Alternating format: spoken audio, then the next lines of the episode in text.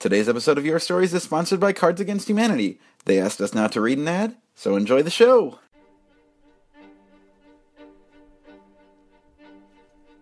Your Stories is a wonderful opportunity to share all the highs and lows of being a nerd. You know that hobby you have that you don't talk to anyone about? It's a secret you don't like to share because it might make you feel weird. Maybe you're into something different uh, comic books, fantasy football, push ups.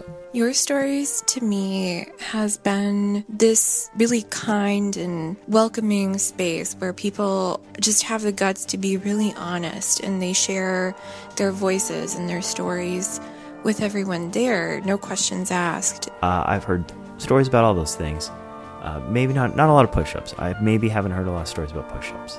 The Nerdologues is group therapy meets Toastmasters. I know there's always a place where my odd thoughts and unusual habits will be welcomed and championed in a warm, supportive environment by other nerds just like me. And what's fun is you'll see people in the audience one month, and then all of a sudden they uh, go up and tell their story. So your story becomes their story, and their story is your story, and then it's our story, and then it's a podcast, so it's everybody's story, and then you've shared it, and gosh, that's great, huh? And even if you don't think you're a nerd, you probably are. It's easily the most Midwestern thing I've ever been a part of.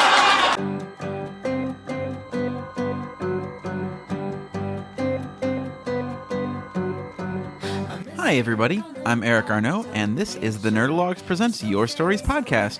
Today, we've got the second part of our collaboration with Sit Stay Read, a really fantastic Chicago organization that brings dogs to underprivileged classrooms and gets kids to read to them, increasing their engagement with literacy and also giving them some awesome dog love, which there is no substitute for. They're seriously the best. Uh, this episode, you'll hear stories inspired by the theme Dog Days of Summer from Sit Stay Read's program director Kate McIlvain, volunteer Kathleen Kirk, seasoned storyteller and show host Kendra Stevens, blogger and gamer Adjani Moulton, and me. Plus, me and Dwight do a couple songs about dogs. It is lots of fun. Uh, if you want to support Sit Stay Read's mission, that would be really great. You can visit their website at sitstayread.org and donate whenever you want. All the money you give them goes to great use for real. Uh, worth noting, our next live Your Story show is this Sunday, August 20th, at the Beat Kitchen in Chicago. We're welcoming some hosts of a bunch of wonderful film podcasts, plus some of our favorite friends to share tales. Uh, the theme of the night, appropriately, is At the Movies. We'll be raising money for Chicago Filmmakers, a great local nonprofit that helps budding filmmakers from diverse backgrounds, which is very clearly important. Uh, also, there'll be great stories and songs, so you get a lot out of it. So does a great cause. Uh, so go to the Beat Kitchen at 7 p.m. this Sunday, all right? All right, you got it. But first, enjoy the show.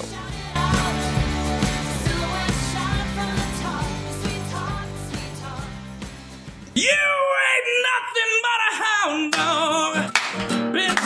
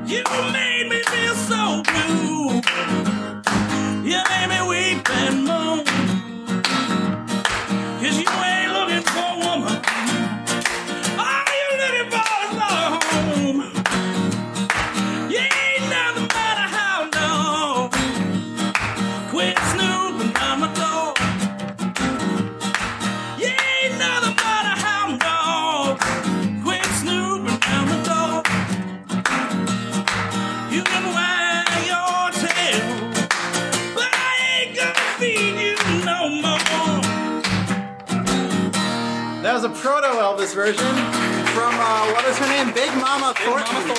Big Mama Thornton pre Elvis, about two years before Elvis got there. This lady did. So, guys, we actually added a couple storytellers at the break. This is pretty exciting. Uh, so we've got a full slate tonight. Coming first to the stage, uh, this woman runs her own storytelling show the second Sunday of every month at uh, Uncommon Ground in Rogers Park. Uh, also, she is in a all-female Beastie Boys tribute band called She's Crafty. Uh, super awesome. They're performing at the fifth annual MCA Day, August 12th at Lincoln Hall. Please welcome Kendra Stevens.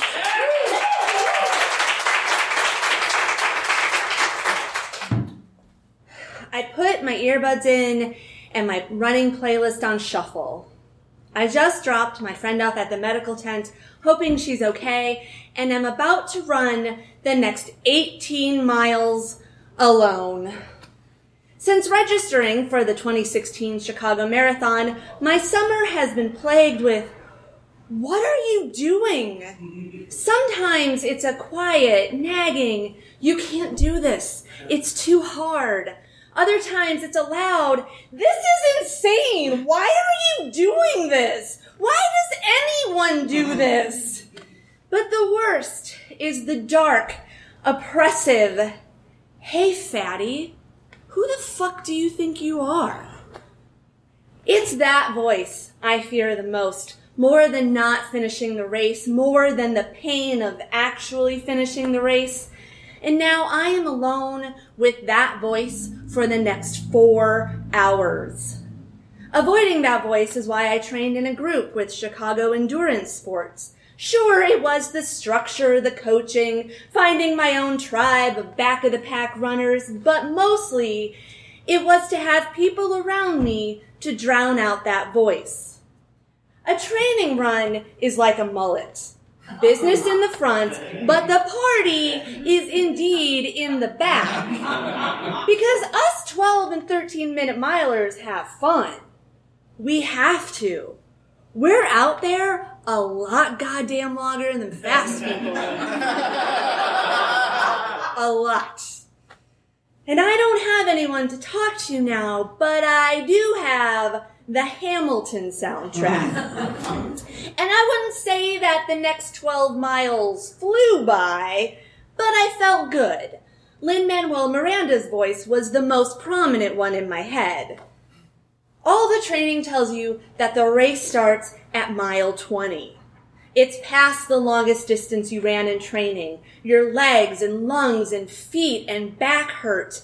You are 20, 26, 10, 13, 76.9% of the way there. So close, yet so far. You do math or mental karaoke practice or play every part in Hamilton just to distract your brain from the fact you've still got 6.2 miles to go. My brain is delirious and tired from trying to figure out where I am in my five minute run, one minute walk intervals and telling myself to keep my core strong. It's easier for that voice to get through after 21, 22 miles. And the crowd of spectators is thin. That voice whispers that no one cares. So I scan them for the funniest sign, the friendliest face, the hand outstretched for a high five, and I find it. And I tell that voice it's wrong, and I pick up the pace a little. The burst of adrenaline fades after a quarter mile. The sun is hot, and I can see the skyline where the finish line is buried, but I'm not there yet. I'm close enough, though, almost guaranteed to finish, that the voice changes its tactic. You have enough time. You can walk the rest, and you won't get cleared off the course. I am weary. Two miles left. It wouldn't be so bad if I walked the last two, would it? My feet get heavy. God fucking damn it, Stevens! You are going to fucking finish this fucking thing running because who the fuck gives up with two miles left because they're tired? Everyone is fucking tired! Besides, I don't want to fucking do this anymore, and the more you fucking walk, the longer we have to fucking be out here. My inner drill sergeant has a very limited vocabulary. I get back on my run walk intervals mostly, and I start singing along to my iPod as I hit the home stretch. X gonna give it to you, gonna give it to you. Mile 25. One more mile. I can see the huge screen projecting the race, and I know that I will turn onto Roosevelt there, immediately make it up the only hill on the course, turn on Columbus, and finish. It's there. I start counting down the mile. Then I see a one mile left sign. I forgot about the point two in 26.2. I burst into tears and I can't breathe. It's not just that voice telling me I can't do this anymore. It's my legs, my feet, my back, my arms. It all hurts so much. A spectator calls out, One mile left, Kendra. You can do it. My name is on my bib for this exact reason. I gulp back some water and a shot off my inhaler. You are going to calm down and walk to that sign up there, Stevens. Then you are going to start your finish song, run around that corner, up Mount Roosevelt, turn on Columbus, and you are not just going to finish this fucking thing running. You are going to sprint across that finish line, and you are going to fight for every second and every step, but you are finishing a goddamn marathon today. Do you hear me? Do you fucking hear me, Stevens? I get to the sign, cue up Freedom by Beyonce, and I turn it all the way up. And I can barely hear the spectators now, and I think about the video and Lemonade and the uproar over Beyonce's Super Bowl show, and, and I feel rage at systemic misogyny and systemic racist misogyny, and I let it fuel me because water and energy gels do not work anymore. And I face Mount Roosevelt, and I think about how Hillary is going to be president. It was October, and I tell myself to get up that hill for her and for my nieces and for myself. And halfway up, my legs buckle. A woman grabs my arm. We're so close. Keep going. She runs on. Kendrick Lamar is starting to rap in my ears, and my song will be ending soon concentrating on each step, one foot in front of the other. Beyonce singing, I'ma keep running cause a winner don't quit on herself. I crest the hill and I turn the final corner and there is the finish line. Half a block? Three quarters? I don't know. I barely know my own name right now. I just know that Beyonce is telling me to run and the finish seems further away than I thought and I just need to walk three steps because my legs are seizing up and my song is about to end. You are fucking finishing this fucking thing running, Stevens. So I run. There are bleachers. I know my boyfriend is there somewhere. He finished this race. The finish line is now 50 feet, 500 feet. I don't know the difference. But my song is about to end. My boyfriend is watching and the finish line is right there. Beyonce is telling me to run. My voice screams, I don't want to fucking do this anymore. And I find my very last reserve of energy and I sprint as fast as I can. My legs feel like they belong to someone else. Beyonce is telling me to run for the last time and I think I hear my name. I scan the bleachers, but the faces are a blur and I realize I'm almost at the finish and I'm not looking where I'm going and I am finishing this fucking thing running, not tripping, so I look forward. The finish line is five steps away and I am in negative energy now, but I push my foreign legs to go just a bit faster in four, three, two, one. My right foot lands just over the timing mat and I have finished the fucking marathon. I double over and start sobbing. There are suddenly arms supporting me. My boyfriend wraps me in a foil blanket, takes me to get my medal, grabs me granola bars, a banana, and the hardest earned beer of my life. my voice is telling me that I ran, I finished. A winner don't quit on herself. And that other voice is hiding in a corner, shamed at being so wrong. Thank you. Let's give it up for fucking finishing the marathon. Oh my god just like thinking about that makes me winded. Like, holy shit, that's amazing, Kendra. All right, coming next to the stage, we have another volunteer from Sit, Stay, Read. Please welcome Kathleen Kirk.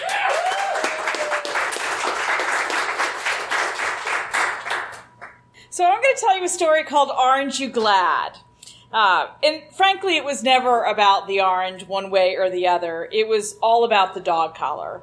Uh, I had bought the dog collar because it looked like a log cabin quilt pattern, and it's one of my favorite quilt patterns. It's got a little block in the middle and borders around it that, if you think figuratively, think would look like logs that put you together and build a log cabin.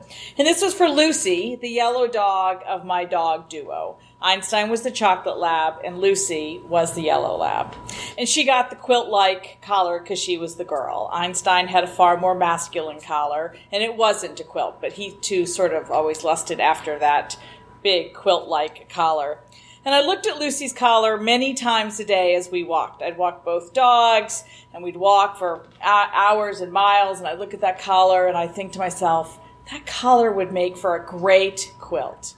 And frankly, it probably worked out well for Lucy too, because it meant she could pull ahead of me and I could just adore the quilt collar that she was wearing and she didn't get pulled back. So that was my mantra. That collar would make for a great quilt. So one day I got ready to make a quilt like that collar. It was the pink and purple that I'd always gravitated toward. So I started pulling pink and purple from my stash. I built a pile. There was an obvious red. That's the traditional center of that log cabin quilt. So I was pulling pink, I was pulling purple, and I pulled red. And I built my big stash I was going to work from. So off I headed to head to quilt with my girls, my quilting friends. Uh, and we were getting together for a day of the quilting. And upon settling in and starting to chat, I started unpicking the pieces from my pile and sewing them together, running them through the sewing machine, strip after strip pink and purple and red. And at one point, one of them stopped and said, Well, where's the orange? I'm like, what orange? Why orange? Just to put a little attitude in it. And they kept saying, Well, the collar has orange in it. I had never seen the orange. And I reacted with horror, thinking, I have orange bias. And I'd already cons- always considered myself this very inclusive person. And here I was discovering this very biased and limited perspective I had. I'd never noticed. And I, I realized I'd been orange, uh, orange blind, mile after mile, walking with Lucy in front of me, wearing this collar that I was adoring. And I didn't have any orange strips. I, I, hadn't pulled any orange strips. And I hadn't pulled any orange strip because I probably didn't have any orange fabric from which I could rip strips to add to my strip pile. So there I was without orange, but quilting girl pals, being what they are, quickly jumped in and gave me lots of orange. And uh, so I started adding it in, and it was pink strips, purple strips, red centers, orange. And I did the same thing over and over again. And slowly, this quilt representing the collar was coming to life. And in where I used to live, my design wall, where people hang up and sort of audition different layouts for their quilts, my design wall was actually my sewing room floor. And then, so I would lay out the way a project was starting to look, and then Lucy the Yellow Lab and Einstein the Chocolate Lab would come in. They believed they had a far better sense of design than I did, and frankly, they would lay on the pieces, mm-hmm. and and so they would get rearranged. And often their design, their new layout, was far better than the one I'd started with. So I looked at the one they came up with, and I thought, I'm going to go with it because now I had the pink and the red and the purple and the orange. So I started putting together the design and I and I loved how it was looking, but something was missing. And I went back so conscious of my bias at this point to check the collar. Had I missed another color?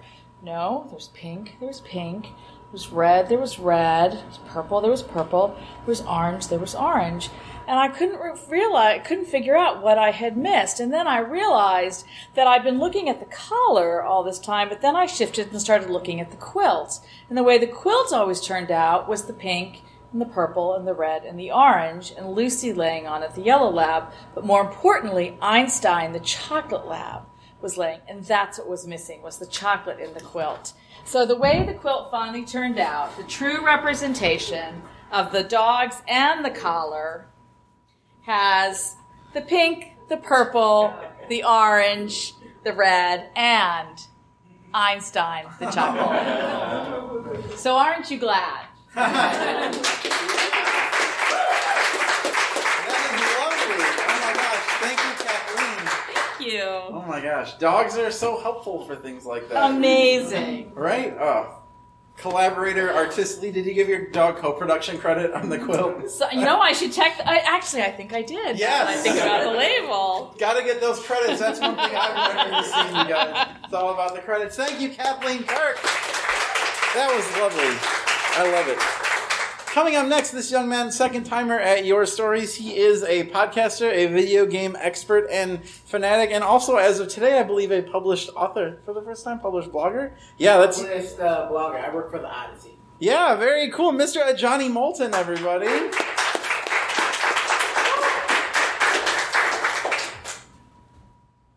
Uh, okay, so I'm going to do a little story about my dearly departed uncle and you know my grandmother who was his caretaker for a while, but you know she's living in the bottom floor of our house right now. But they used to be essentially inseparable. Um, but I spent you know enough time with these two people in my life to fill several summers. And, uh, you know, in Berwyn, which was the second place that they actually lived, or the place where they first lived together, this was after my uncle had his. No, actually, it was after my grandmother could not live in her home in Chicago anymore. So th- this was actually before my uncle needed my grandmother to take care of him, just to show you how you know gracious he was. I mean, of course, it's family. You do any you do anything for family, but this man essentially let his uh, sister move into his you know gigantic Berwyn house uh, on a, on a whim, on just in, in a moment, without question, and. Uh, and then he had his stroke um, a couple years in. And basically, I, I would go to Berwyn every summer. And in Berwyn, I was I, I was king. You know, anything I wanted, I had it. I, I was baby boy. Um, I, you know, I, I every cereal, the fruity pebbles, everything. Like, I mean, I was I was introduced to mixing cereals at this place. I, I did not know that Frosted Flakes and Fruity Pebbles could exist in the same bowl, nor did I know that you could then mix granola with that and create a wonderful sort of crunchy sugar. I, I, I stayed up really late then. Um, but yeah, and uh, you know, every time I went there, I, you know, I got new video games. My uncle Robert would take me on a shopping trip to GameStop. Um, we'd go and get some Salerno's, which is like this real. It's not that good pizza, but you know what? Pizza when you're young is just good no matter what. You get it so you know infrequently. So you know, we'd go there, and I. I I'd feel, you know, amazing because, you know, being at school, being at home, it, it sucks. And when you're out of school, being at home and being nerdy and not having friends, it sucks. But when you just have this, you know, one, you, basically big black Santa, I mean, who took you to get whatever you wanted, it, it, it was amazing. And, um, you know, experiencing that, uh, it, it really developed my summers. I mean, I would essentially, th- this man gave me his laptop. And he said that it was his laptop, but he gave me his laptop. Let me tell you why. I broke his laptop at least 10 times. because I downloaded so many free games. Because, you know, of course I don't want to spend money on laptop games. But I downloaded so many free games that like viruses would just be all of, like, like you would see just the weirdest advertisements. Some advertisements for stuff I didn't even know existed, you know, when I was like eight. So, um, I, I had to learn how to, you know, debug a computer at an early age just so it would be okay by the time he got there. And even when he found out, he was still like, okay, dude, come on. You gotta, you, you gotta fix it a little bit better than that. And then that, that'd be the discussion. But even back in Chicago, you know, when I was seven, eight, uh, living with my grandmother, because my, my mother had to take a you know six month long trip or something for work. It was really weird. I don't remember it. All I remember is that she went to Disney World without me because it was in California. So we still uh, that's still a sore point. I'm probably gonna talk to her about that when I get home. But um, yeah, so I would, you know, I'd sit and basically have whatever I wanted to eat. My grandmother was like a master chef back then to me. Now I realize that, you know, buttered rice and buttered noodles and ramen and all that, like, salt was just delicious back. So, I mean, of course, eventually there was a certain point when, like, I realized things were getting bad, even for me when I was seven, when I was, you know, taking Pepto Bismol, like, you know, like it was something regular to do. But, um, yeah, so I, I would watch, you know, weird Adult Swim animes late at night when she fell asleep. She wouldn't care if she was awake because I mean, we mostly just watched like Svengoolie on the U, and we just we we'd sit and watch the Three Stooges and all that good stuff. But um, but you know, my uncle passed very recently. I can't tell you the exact day. Um, it was you know a couple months ago, and I, I think it's telling. And the reason why I wanted to tell this sort of impromptu rant slash story is that um, I remember the good times better than I do the bad times. I remember you know the playing games until late at night. The figuring out what fan fiction was one day, and then being like, I gotta stay away from this stuff forever.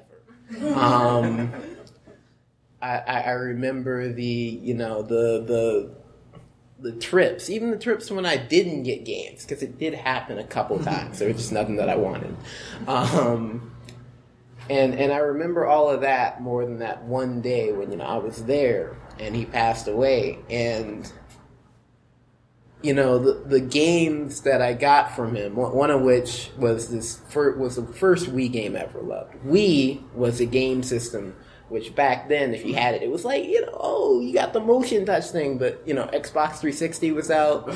It was really low quality. It was like low fidelity and stuff. People were like, "Wow, it feels like I'm watching like a VHS tape or something." and um,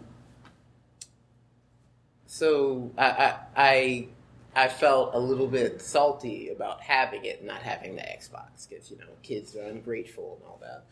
But um, he got me this game, Boom Blox, and it was this this weird little game.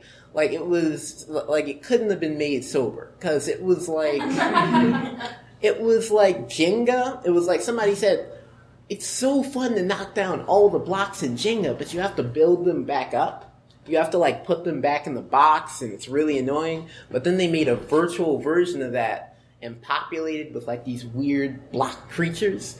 And it was just the funnest thing for like an 11 year old who like couldn't play GTA without his mom finding out about it.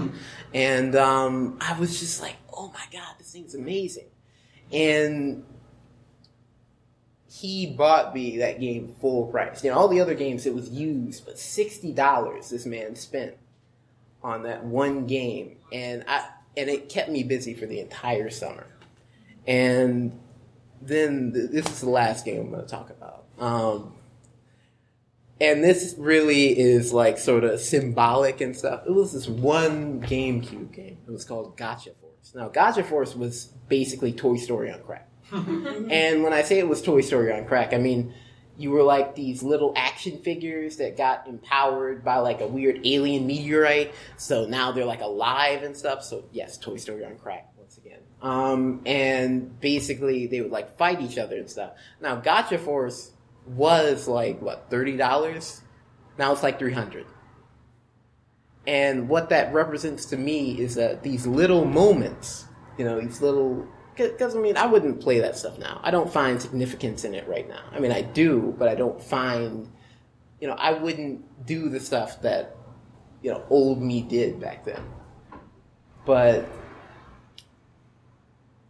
just the fact that that game, which was worth so little, is now worth like ten times. Uh, it, it's amazing to me, and and to me, it shows that like just because of the fact that you know I don't remember when my uncle died, even though I was there. that these little moments, you know, stuff like his barbecue sauce. Man was a pit master. All right, I don't care. You could you could throw down with Bobby Flay if you wanted to, and um, just remembering these little moments. Those are the things that really, you know, fuel me and you know tell me to do better because he started to give up on his weight loss at a certain point. This is when things started to get really bad. But I remembered the portion where he didn't. It was right after his stroke. This man was walking without a cane. This man was walking upstairs. This man was, you know, losing weight. This man was breathing better. And what what happened to him was that he didn't get a job in time.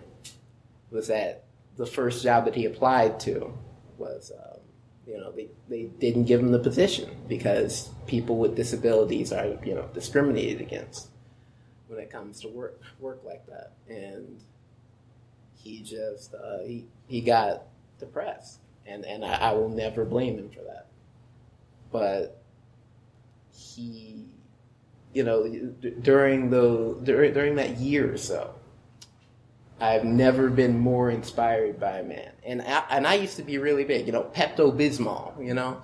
I was, what, 250 at a certain point? But, I mean, just seeing him do that, him after experiencing all this neurological damage, really, you know, changed who I wanted to be and who I started to be. And, um, yeah. So I guess this is like a little uh, tribute, but also you know like don't sleep on we either. Okay, I'm just saying.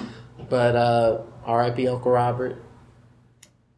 And oh, and we have a dog named Fatima who he absolutely loved, and he used to sometimes slip her human food, and we would pretend like we didn't notice, because you know, like a little bit like bad, but like okay, you know, guilty pleasure. I mean, who doesn't want to see a dog eating the pizza crust occasionally? It's pretty fun to look at, but but um, I mean, yeah, so. Thank you, Johnny, man.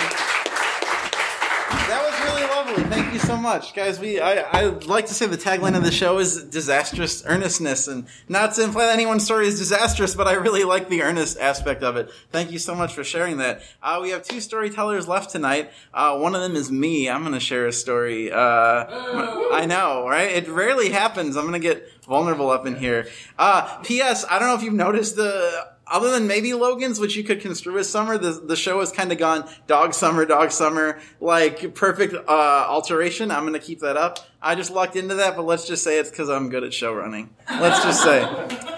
Uh, so earlier this summer, I took the show on tour. Some of you know that, a lot of you don't. Uh, I t- uh, quit my job and I went on a tour of the western United States. I think we had seven stops overall, a lot of the big cities west of Chicago. Uh, it was really cool. It's something I've always wanted to do. And I took my dog with me. And the most perplexing question I got about going on tour was, why did you take your dog with you?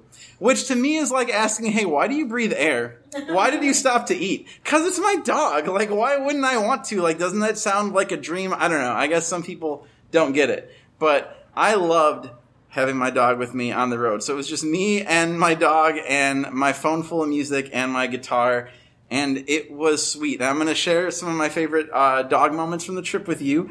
Uh, so our first stop was in Davenport, Iowa. My friend uh, from grade school works in a day home for uh, people with uh, like disabilities there, and she asked me to come play some songs and tell some stories to her uh, her people, and I did, and, and they let me bring the dog in. And for sure, the dog like upstaged me a hundred percent. Like they were kind of into me, but like, oh man, AC was the star of that show, and uh, it was really sweet. Like there was so much love in that room, and and uh, I mean, I think that that's just like the best thing about dogs is they. Uh, they're like little locuses of love. Like she was just wandering around, letting everybody bask in her glow and receiving it back, and it was so sweet. And I, oh, those people were so nice. They wrote me thank you notes afterward. Just a great time. Uh, in Los Angeles, my dog got to chill on a couch built or paid for with Chris Hardwick money at the uh, Nerdist showroom at Meltdown Comics. And the sound guy there, who I swear to God, his name is Beowulf Jones. He is the only person with that name. Uh, he took a picture of my dog and posted it on his Instagram, and it got more likes than people who were at the show that night. But that's okay. Um, in San Francisco, our show was at a punk bar at 6 p.m. on a Saturday, happy hour. There was like six people in the bar. And they let me bring my dog in. They're like, as long as she's cool, we're cool, which is like a really like punk San Francisco aesthetic. I really appreciated it. And uh, some of you guys probably know Shelby uh, Shelby Mongan. She's a regular storyteller here. Her mom came to that show and watched my dog while I did hosting duties. That was really sweet.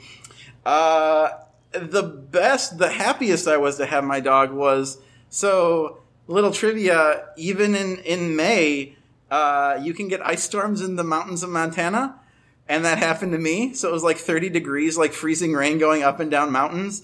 They actually like closed the expressway about 45 minutes after I drove through it. It was that dangerous. I didn't know. Like I come from Chicago. I'm like, fuck it. It's ice, but it's still like terrifying. And it was so nice to have my dog because like okay i should tell you i built like a contraption for her because she's like a big dog i built a contraption in the front seat so she could lay down in the front seat so she didn't have to stand up all day so i put my amp my acoustic guitar amp on the floor beneath the seat, and then I folded up some blankets and put it on top of the amp. So like the the blankets had continuity with the seat, so she could just lay down across it in front, which I was like very proud of doing that.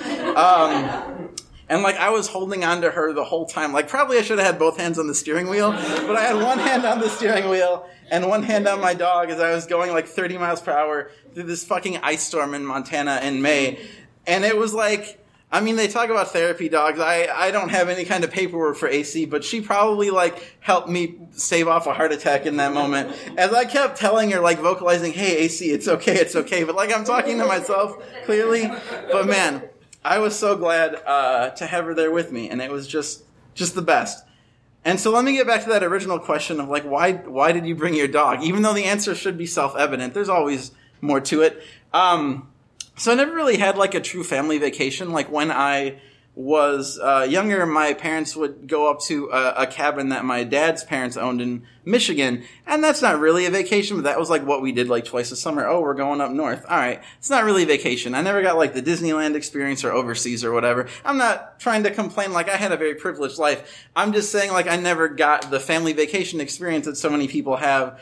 Um, I remember maybe five or six years ago, my grandmother was in a nursing home, and it was before she got like really, really bad, but bad enough to be in a nursing home. You know, couldn't live by herself. And I asked her, "Hey, would you want to take a vacation?" And kind of, I guess, the understated premise is like before, uh, you know, you you can't anymore before you pass away, and it was a very sad conversation. She said to me, "I I don't think I can do it anymore. I don't think."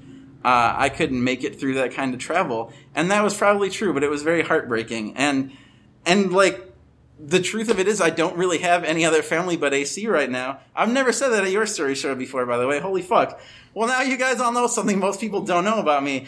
But, uh, this trip was my family vacation. Like, I got to take my dog and it felt fucking good and it was the best. And like, if we're being honest, and thank you to everyone who financed the tour, be, be it the Nerdologues or advertising revenue or our backers on Patreon, but kind of the tour was just an excuse to take a vacation with my dog, with my family, and it was the best time, and I'm so glad I did it. So that was my family vacation.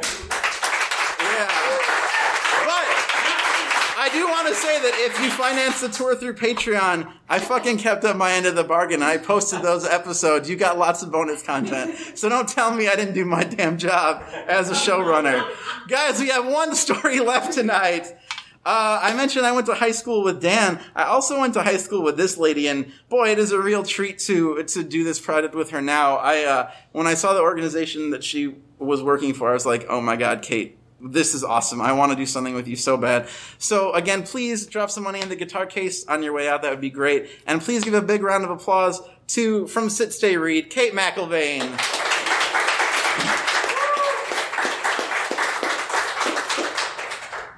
So actually, this is the story of the best person I ever met. Uh, and she's not only the best person I ever met, she's my best friend in the truest sense. Um, we've known each other for almost nine years and we're pretty much inseparable. Uh, she's the Kimmy Gibbler to my DJ Tanner. She's the Samantha to my Carrie. And it fits that she'd be the Samantha. She's way more worldly than me. She's lived in more places, and she's definitely had more lovers than me. Plus, I wear more adventurous outfits than she does, so that obviously makes me. Uh, she's the Scully to my Mulder, and I'm definitely Mulder here since I'm taller and nerdier than she is, and her hair is redder than mine, and I look better in aviator sunglasses. So, yeah. Um, but what I've been thinking about a lot lately is uh, when I think of us, is how she's sort of the ET to my Elliot. Now, those of you who know me may be confused by this analogy since you know that I spent all of my childhood, quite a bit of my adolescence, and okay, all of my adolescence and quite a bit of my adulthood being terrified of ET. Hmm. And when I say terrified, I mean throw myself onto my bed screaming, Mommy, Mommy, save me, save me, at the sight of ET on Telemundo at age six. I mean, I mean hide under your mom's shirt, like my actual head forced under the back of her actual shirt, like a turtle trying to make its way into another turtle's shell through the butt side of the first turtle shell. for the entire 127 minute line for the ET ride at Universal Studios, followed by nothing but a constant stream of tears during the 127 seconds of the actual ride. At age eight, straight up terrified of ET. But now that I'm sappy, nerdy, and old, all I see in that classic Spielbergian masterpiece, besides Elliot's insanely cool wardrobe, where can I find a red hoodie that will fit me like that, is the beautiful bond between Elliot and E.T. They are a perfect pair and complement each other in every way. They're so deeply connected that after E.T. gets captured by the government, I think that's what happens. Full disclosure here, I don't think I've ever actually seen the whole thing from start to finish, really only kind of pieces here and there. And I know I never listened to the entire Golden Book audiobook on record read by Michael Jackson. Yep, that is a real thing we had in my house. I wish we still had it. I have no idea where it is. All the way through. In fits of childhood masochism, I listened to it often, hiding behind my couch with the record player and the accompanying Golden Book. But I could never get past, oh, I don't know, the first eight sentences or so, because hearing Michael Jackson read that book to me was creepy as fuck. anyway. They're so deeply connected that after E.T. gets captured by the government, I think, and gets all shrivelly, pasty sick from being in captivity, right? Elliot starts to get sick too. What happens to the one happens to the other, and that's how we are. If I'm sick, she's sick. If she's sad, I'm sad. And our hearts most definitely light up when we're together. I've even gone so far as to start scouring the internet for the perfect picture of E.T. and Elliot that I can use to superimpose our likenesses onto their faces. This should be possible enough, and once that amazing piece of art exists, I'm framing it and hanging it. My best friend is incredibly wise, and I really admire the way she's able to choose what works for her and go with it. She doesn't waste a lot of time waffling, but she does love waffles. And she never dwells or holds a grudge because she's a lot cooler and more mature than me. We talk every day, every second that we're together, or at least I talk to her constantly. To be honest, she does most of the listening because she knows that's what I need. The thing is, I spend a lot of my days at work listening to other people say things and trying to act like I know what I'm doing and what I should say back to them while still sounding assured, authoritative, and friendly. You can get by on those three things alone for a long time. Seven years, as it turns out. I just had my work anniversary a couple days ago. On one hand, uh, 12 hours of that three ring circus is exhausting for me, and I don't want to do anything but take a bath and watch Poirot on Netflix when I get home, which is awesome, and you should watch it if you haven't. But on the other hand, at the end of the day, I feel like I have a whole day's worth of my own crap to get off my chest, and she's always willing to hear what I have to say. I have more selfies on my phone of us together than I do with anyone else, and that's saying a lot considering I have a boyfriend of 14 years. I took 37 selfies of us together in the last week alone. That's true. Actually, and obviously, the person of the, the story of the best person I ever met is, of course, the story of my dog, Lucy. The goose, gooser, gator, Gooser Gator, Bear Bear, Goose Bear, Goose Girl, Lucy T, Lucy Papoosey, Goose Dog, Lucy T, Tenderfoot Pendergrass McIlvain, that's her full name, obviously. the list goes on forever for real. She mostly calls me mom, or sometimes Kate, or when talking to Dan, your girlfriend, as in, Dan, when are you going to kick your girlfriend out so we can finally get married? We're pretty sure she's secretly waiting for Dan to break up so they can be together forever. And yes, she does have kind of a weird quasi southern accent. the goose is deep. Sometimes, out of nowhere, she'll ask us something like, Guys, what is reality? or, How much did I cost? Or, How many licks does it take to get to the Tootsie Roll center of a Tootsie Pop? or sometimes I'll find her sitting quietly and looking off into the distance, thinking. Like really thinking about something real. Honestly, it's a little unnerving.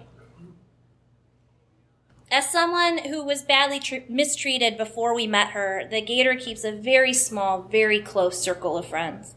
Me, Dan, my sister, before she got pregnant with my nephew Owen. After that, it was never the same between them. so weird. She knew right away. And a very, very select group of people who can watch her if we go on vacation without her. If you can call it vacation when Lucy's not there, which, in my opinion, you cannot.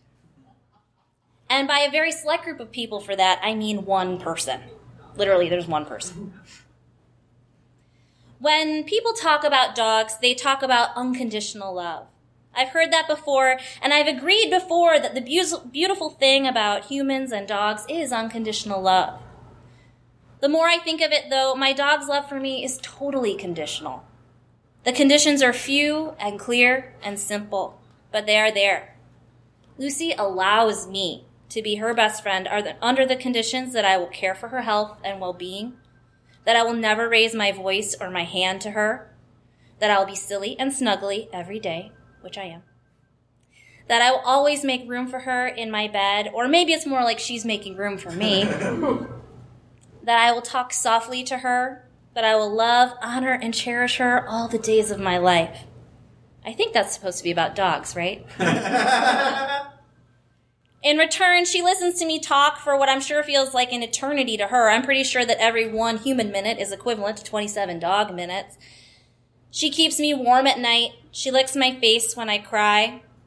She also licks my underwear that I leave on the bathroom floor when I'm in the shower. if I close the door all the way before she comes into the bathroom, she'll paw at the door until I get out of the shower to open it. Then she makes a weird little clothes nest and gets to work. It's so gross and so weird. Do your dogs do this? Please nod your heads yes. now, for the podcast, everyone's nodding. It's not just me and it's not weird. Either way, she's just there.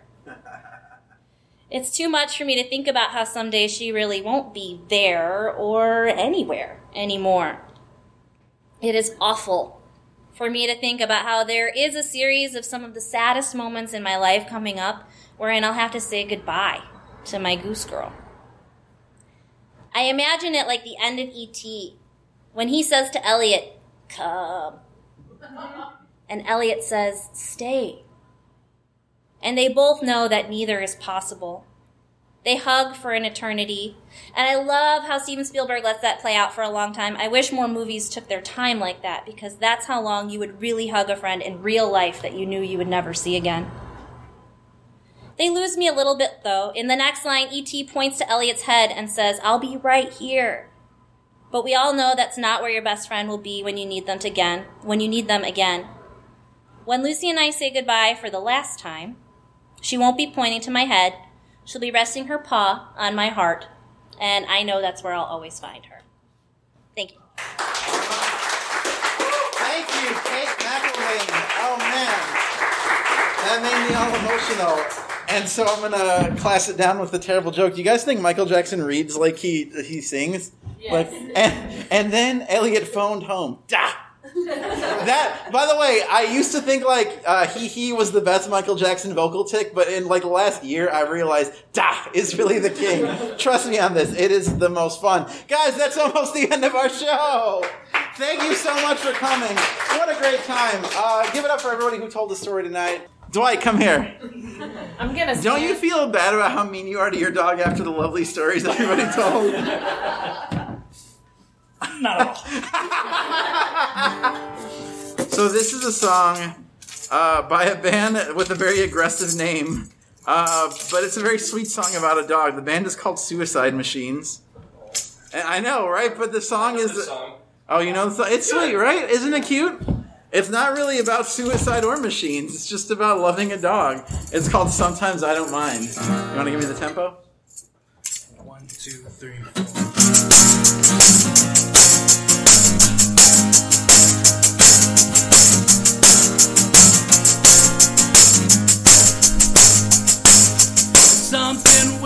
way you walk. There's something there, the lights a spark inside me. And it makes me wanna sing, makes me forget everything. There's something there inside your eyes, lets me know you never lie, you fill me up. And I know what you need. Do you know what you mean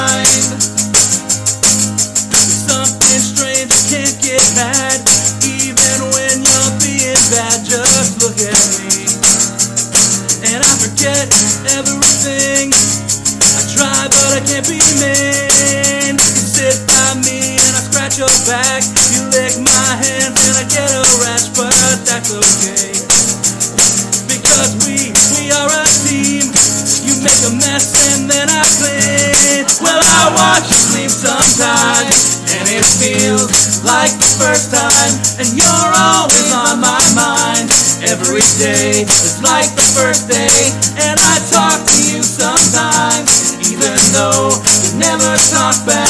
And I buy you things sometimes, cause I don't mind. Something with the way you act makes me laugh when you chase the cats, you chase them around. And when it's close to feeding time, you stare at me and whine. You won't down, you hardly sit. I give you a bath when you smell like shit, but you don't mind.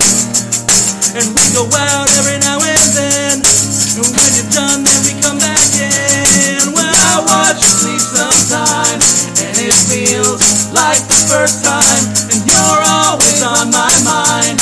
Every day It's like the first day, and I talk to you sometimes, even though you never talk back.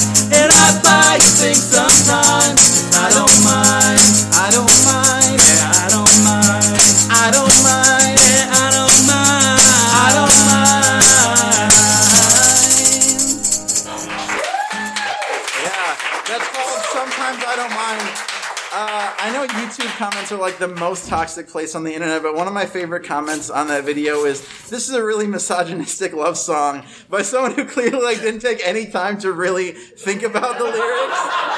And yet, I bet it's a think piece on some Jezebel imitator out there somewhere. Oh boy. I actually sing that song to my dog every once in a while. Aw. Dwight has two dogs. They're lovely. I love one of them. Oh my god! One time we used to work together. One time he brought one into work and he put it up on the counter. I think I still have a picture. It's like the most adorable thing, and he just like wanted love. And I was like, "Look at this piece of shit." I love him. I just like, you know, he's the boy, so I make fun of him and stuff. This has been a Nerdologues production. If you'd like to help make more things like this, please visit patreon.com slash nerdologues to donate today. And go to www.nerdologues.com for more cool stuff. Thanks for being awesome. Thank you all. Thank you all. I am GrabBot23548X.